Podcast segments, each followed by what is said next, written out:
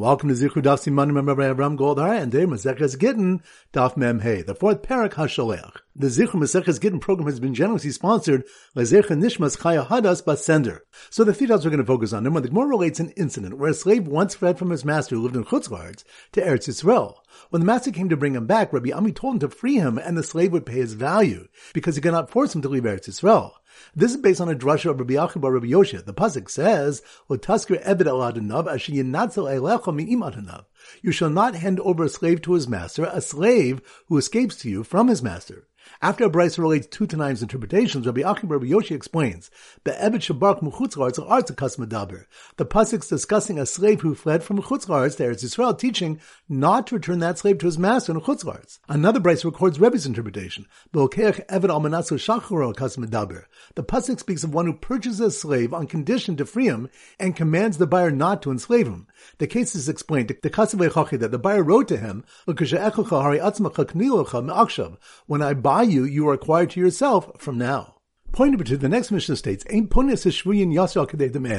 One cannot ransom captives for more than their value be made olam for societal benefit, either to avoid the financial burden on the community or not to encourage them to take more captives. One may also not help the captives escape.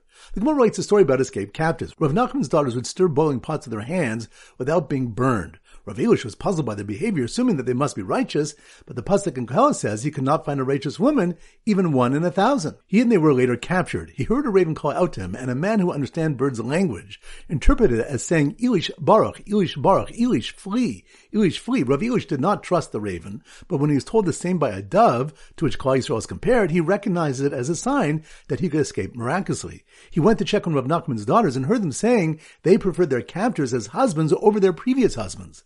After miraculously escaping, he concluded that their ability to stir boiling pots in their hands was through sorcery. And point with you, the next Mishnah states. One may not buy Sifrei Torah, Tefillin, or mezuzahs from idolaters for more than their value, olam, for societal benefit, for either of the reasons we mentioned before. The Gemara infers that one may ransom them for their value, implying that they may be read from, but answers that it may mean to ransom them to put them away, since their status is unknown. Regarding a Sefer Torah of an idolater, Rav Nachman says that we have a tradition that if an idolater wrote a Sefer Torah, it's put away. If a Torah is found in his possession, some say it should be put away, but some say korimbo. We may read from it because of sveik sveik, a double suffix. A Jew may have written it, and even the idolater may have written it properly. Three opinions of Tanan are quoted about a Sefer Torah written by an idolater. The first is that it must be burned because the Tana holds that the assumed intent of the idolater is for idolatry. The second is that it must be put away because the Tana holds an idolater is not eligible to write a Sefer Torah. And the third opinion is that it's fit for use. So once again, the three points are number one, the Gemara relates an incident where a slave once fled from his master who lived in Chutzlaretz to Eretz Yisrael. When the master came to bring him back, Rabbi Ami told him to free him and the slave would pay his value because he could not force him to leave Eretz Yisrael. This is based on a drasha of Rabbi Bar Rabbi Yoshia. The pasuk says. You shall not hand over a slave to his master, a slave who escapes to you from his master. After Braisa relates two Tanaims interpretations, Rabbi Akiva Rabbi Yoshi explains, Arts Kasmadaber. The pasuk's discussing a slave who fled from Chutzlaretz to Eretz Yisrael, teaching not to return that slave to his master in Chutzlaretz. Another Braisa records Rebbe's interpretation. The pasuk speaks of one who purchases a slave on condition to free him and commands the buyer not to enslave him. The case is explained, the Kasavei that the buyer wrote to him, when I buy you, you are acquired to yourself from now. Point number two, the next Mishnah states, One cannot ransom captives for more than their value made to olam for societal benefit, either to avoid the financial burden on the community or not to encourage them to take more captives. One may also not help the captives escape. The Gemara writes a story about escaped captives. Rav Nachman's daughters would stir boiling pots in their hands without being burned. Rav Elish was puzzled by their behavior, assuming that they must be righteous, but the Pasuk in Kohelet says he could not find a righteous woman, even one in a thousand. He and they were later captured. He heard a raven call out to him, and a man who understands birds' language interpreted it as saying, Elish Baruch, Elish Baruch, Elish flee, Elish flee. Rav Elish did not trust the raven, but when he was told the same by a dove, to which Klal Yisrael is compared, he recognized it as a sign that he could escape miraculously. He went to check on Rav Nachman's daughters and heard them saying they preferred their captors as husbands over their previous husbands. After miraculously escaping, he concluded that their ability to stir boiling pots in their hands was through sorcery. And pointing with you, the next Mishnah states. One may not buy Sifrei Torah, tefillin, or mezuzahs from idolaters for more than their value, olam, for societal benefit, for either of the reasons we mentioned before. The Gemara infers that one may ransom them for their value, implying that they may be read from, but answers that it may mean to ransom them to put them away, since their status is unknown. Regarding a Sefer Torah of an idolater, Rav Nachman says that we have a tradition that if an idolater wrote a Sefer Torah, it's put away. If a Torah is found in his possession, some say it should be put away, but some say korimbo. We may read from it because it's fake, fake, a double suffix.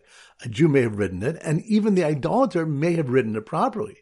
Three opinions of Tanan are quoted about a Sefer Torah written by an idolater. The first is that it must be burned because the Tana holds that the assumed intent of the idolater is for idolatry. The second is that it must be put away because the Tana holds an idolater is not eligible to write a Sefer Torah. And the third opinion is that it's fit for use. All right, so now we go to simmer daf mem and our standard simon is monopoly. Monopoly, ma, napoli, mem. Monopoly. So here goes.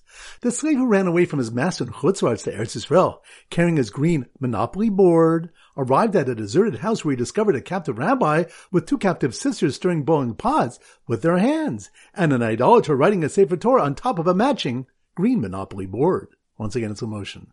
The slave ran away from his master in Chutzlaretz to Eretz Yisrael, carrying his green Monopoly board Monopoly. That must be more on Daf Mem Hey. The slave ran away from his master in Chutzlaretz to Eretz Yisrael, carrying his green monopoly board, which reminds us, the Gemara relates an incident where a slave once fled from his master who lived in Chutzlaretz to Eretz Yisrael.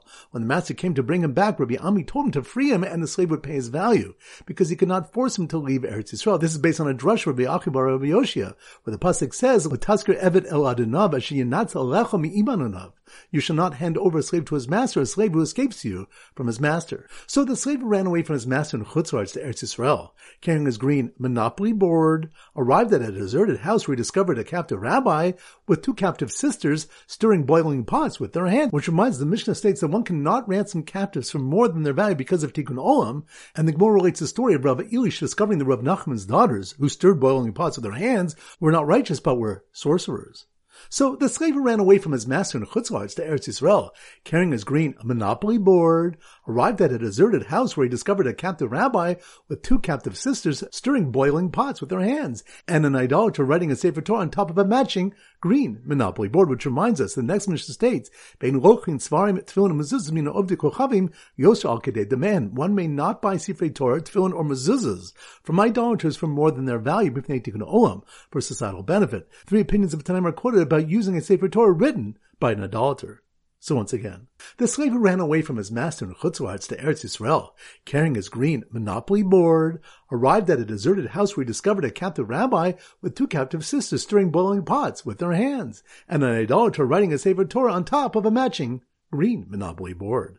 Alright, so now it's time for four Balabach Chazara. Daf Mem Aleph. So the Simmer Daf Mem Aleph is a grandma. So here goes. The grandma, grandma, that must be on Daf Mem Aleph. The grandma with the green hair who designated one of her slaves as an apotiki on a loan to buy some knitting needles and then freed him, which reminds us the Mishnah the previous stuff taught that an evit whose master designated him as an apotiki as payment to another in case he would be unable to pay, and he freed him, by rights the slave has no obligations, but for tikkun olam the master is forced to free him, and the slave pays his value to the master. Rav Gamliel says the one who freed him pays his value, not the slave. Two different shatim for the malchokas are given. So the grandma with the green hair who designated one of her slaves as an apotiki on a loan to buy some knitting needles and then freed him, rebuked her two grandsons where one had freed his half of a slave and told them that the poor slave won't be able to marry a shifcha or a nice Jewish girl, which reminds us the next Mishnah states, Misha chetzio eved v'chetzio ben chorin, one who is half slave and half free man. Beis Hillel say, Ovid is rabo yom echad as atzmo yom echad. He works one day for his master and one day for himself. Beis Shammai object, tikantim as rabo ves atzmo tikantim. You've resolved his master's problem, but you have not resolved his own problem of being unable to marry, since he's forbidden to both a slave woman and a free woman. Beis Hillel ultimately retracted and ruled like Beis Shammai. So the grandma with the green hair who designated one of her slaves as an apotiki on a loan to buy some knitting needles and then freed him, rebuked her two grandsons where one had freed his half of his slave and told them that the poor slave won't be able to marry a shifcha or a nice Jewish girl, and that her knitting partner said even one person freeing half his slave via money or get shichrur is questionable, which reminds us it was taught in Braisa if one frees half his Evid, Rebbe says he acquires his freed half and becomes a half slave. But the Chum say it's ineffective and he remains a full slave. Rebbe says that they all agree that a slave can be partially freed through money based on a drasha. Their dispute concerns partial freeing through a get shichrur, where this method of emancipation is compared to the other method of money, or as compared to a get of a woman which cannot operate partially. Rabbi Yosef explains that the Tanaim disagree about partial emancipation both regarding money and regarding a get shichrur. Daf Mem Beis. So the Simmer Daf Mem Beis is a mobster. So here goes. The mobster, mobster, that must be more in Daf Mem Beis. The mobster in the green pinstripe suit who made the meaningless gesture of telling his two slaves that he gives them each half of his fortune, which reminds us of Bryson which taught that one who writes his possessions over to his two slaves teaches that the slaves do not even acquire themselves, is where he said he gives half to each slave. So even if he gave to both simultaneously, he may have intended to give the same half to each slave, leaving each one second half for himself. So the mobster in the green pinstripe suit who made the meaningless gesture of telling his two slaves that he gives them each half of his fortune was furious when his half-freed Evid was gored by a bull on the day that he worked for himself, which reminds us, the Gemara says that if an ox gores a half slave, if he was gored on a day that his work belongs to his master, damages are paid to his master. Yom shel atzmo la'atzmo. But if he was gored on the day that his work belongs to himself, the damages are paid to himself. Still, he cannot marry a slave woman on his master's day and a free woman on his day because isura luka amrinun. We cannot say his status changes daily regarding prohibition. Only monetary arrangements can be divided this way. So the mobster in the green pinstripe suit who made the meaningless gesture of telling his two slaves that he gives them each half of his fortune was furious when his half-freed Evid was gored by a bull on the day that he worked for himself and was told that he may not be able to collect kanas for the Evid that he freed, but was awaiting a get shichrur, which reminds us, the Gemara asks, Mu'ukav get shichrur, a slave who has been freed but needs to get shichrur, yeshul kanas or enol kanas, does he have the law of kanas that if he's killed by someone's animal, the owner pays the master 30 shekel or not? Do we say that since the pasuk says the money is given la'adunav to his master, and this master who has no monetary ownership is not a true master, or do we say that since he still requires a get shichrur, he is still called his master? Daf Mem Gimel. So the Simmer Daf Mem Gimel is a magazine. So here goes. The master flipping through the pages of his green slave market magazine. Magazine? That must be more in Daf Mem Gimel. The master flipping through the pages of his green slave market magazine to see if a slave of his kanas rights to his slave was valid. Which reminds us, at the end of the previous daf, a question was asked, Evish Machal Rabu Kanas, a slave whom the master sold only for rights to the kanas, which would be paid if he's killed by someone else's animal, is this sale valid? This question is expressed in the context of Mochokas Hanaim regarding, regarding whether Adam Makna Davar Shalabo Olam, a person can transfer that which does not yet exist. So the master flipping through the pages of his green slave market magazine to see if a sale of his kanas rights to a slave was valid, sat next to his wife who was engrossed reading her Shidduchim for Slaves magazine with the cover picture of a half slave being Makadish, a free woman, which reminds us, the Gemara asks, Misha Chetzio Eved Vechetio Ben Chorin, Shikidash Bas Chorin Mahu, one who is half slave and half free man, who is Makadish, a free woman, what's the halacha? Meaning, is the marriage effective for his free half? The question is explained. Even if we say about a free Yisro who said to a free woman, be married to half of me, that the marriage is valid, that may be the Chazil Kule, because she's fit for all of them, meaning a full marriage. But perhaps a half slave who's incapable of a full marriage cannot perform a half marriage either. On the other hand, even if we say that Kedushin of a free man who says, be married to half of me is not valid, that may be the Shire Bekinyano because he left out part of his acquisition by not making complete Kedushin. But with a half slave whose entire freed half is marrying her, the Kedushin could be effective.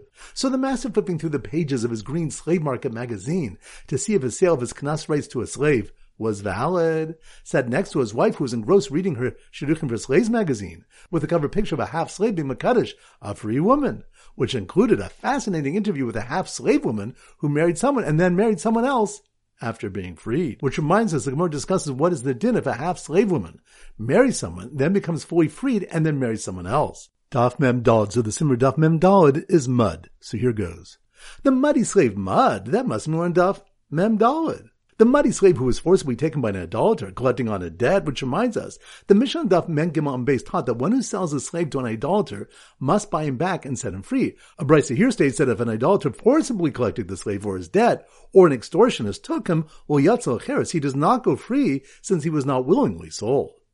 So the money slave who was forcibly taken by an idolater, collecting on a debt, was put to work in a mud pit next to a slave who was sold to the idolater, who was praying his master's son would have to buy him back after his father died, which reminds us, Rabbi Yirmiyah asked Rabbi Asi, Machra Abdu Mace, one who sold a slave to an idolater and then died, Maushi Yiknusu as Beno Achrav, what's the halacha regarding penalizing a son who inherits the estate to require him to buy back the slave? So the money slave who was forcibly taken by an idolater, collecting on a debt, was put to work in a mud pit next to a slave who was sold to the idolater, who was praying his master's son would have to buy him back after his father died. From shock when he found out, he'd have to refund the money from the muddy field he sold during Yovel, which reminds us, one who sells his field during Yovel itself, during which fields previously sold are returned to the original owners, Shmuel ruled that the sale is not valid and he must refund the money. Alright, so now it's time to conclude our pop quiz of 10 questions. Number one.